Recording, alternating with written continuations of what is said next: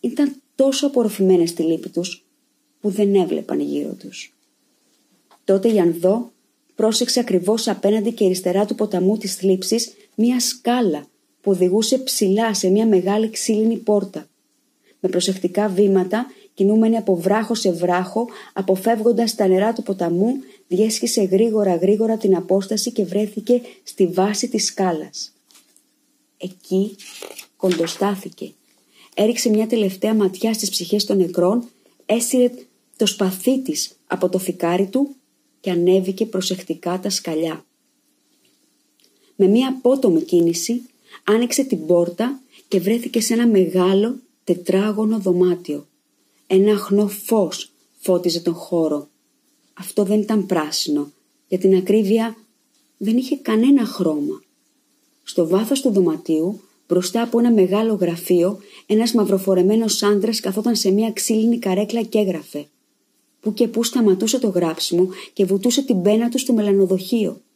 Καθώς ήταν συγκεντρωμένος στα χαρτιά του και με την πλάτη γυρισμένη προς την πόρτα, δεν φάνηκε να αντιλήφθηκε τον απρόσκλητο επισκέπτη. Η Ανδώ διέσχισε αθόρυβα την αίθουσα, μη τολμώντας να πάρει ανάσα. Πέντε περίπου βήματα πριν από το μαυροφορεμένο άντρα σταμάτησε. Η θέα τριών τεράστιων σκύλων που βαριανάσαναν με θόρυβο ξαπλωμένοι στα πόδια του κυρίου τους την έκαναν να κοκαλώσει. Ευτυχώς τα σκυλιά κοιμούντουσαν.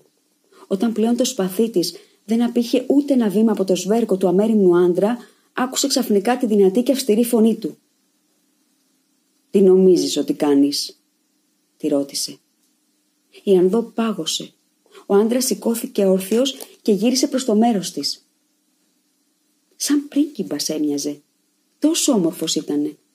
Μα κάπου τον ήξερε. Ναι, τον άντρα αυτόν τον είχε ξαναδεί στη ζωή της και μάλιστα πολλές φορές. Τα σκυλιά ξύπνησαν. Σηκώθηκαν όρθια και γρύλισαν άγρια δείχνοντας τα δόντια τους.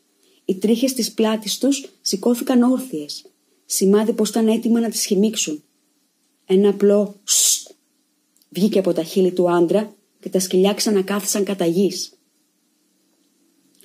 «Αυτά σου έμαθαν. Να χτυπάς πισόπλατα. Κρίμα. Νόμιζα πως είσαι μία ευγενής», της είπε υπεροπτικά και βύθισε το βλέμμα του στα μάτια της.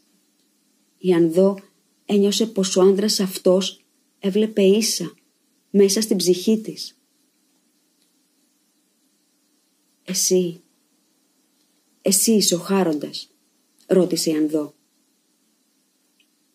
«Εγώ», της απάντησε αυτός χαμογελώντας.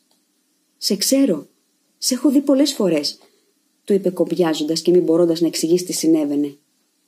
«Έχεις δει ένα από τα πολλά πρόσωπά μου. Αυτό το πρόσωπο είναι ο δικός σου, Χάροντας. Είναι το πρόσωπο του θανάτου που σου ταιριάζει ή που εσύ προτιμάς», της είπε και η αίθουσα γέμισε από το γέλιο του.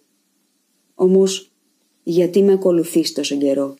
Γιατί άφησες τη γλύκα της ζωής και ήρθες στον κάτω κόσμο?» «Εγώ σου ακολουθώ. Εσύ με ακολουθείς», του απάντησε με αφθάδια η Ανδώ. «Αν είχα λόγο να σε ακολουθώ, να είσαι σίγουρη πως θα, πως θα βρισκόσουν εδώ πολύ νωρίτερα. Κι όμως, σε είδα στη Βαγδάτη, στο μεγάλο βουνό και ένα σωρό φορές στην αγορά της Λικανδού». «Αλήθεια», απόρρισε με ειλικρίνεια ο Χάροντας. «Περίεργο. Μόνο οι μελοθάνατοι μπορούν να με δουν. Από ό,τι φαίνεται, βιάζεσαι να πεθάνεις, μικρή μου».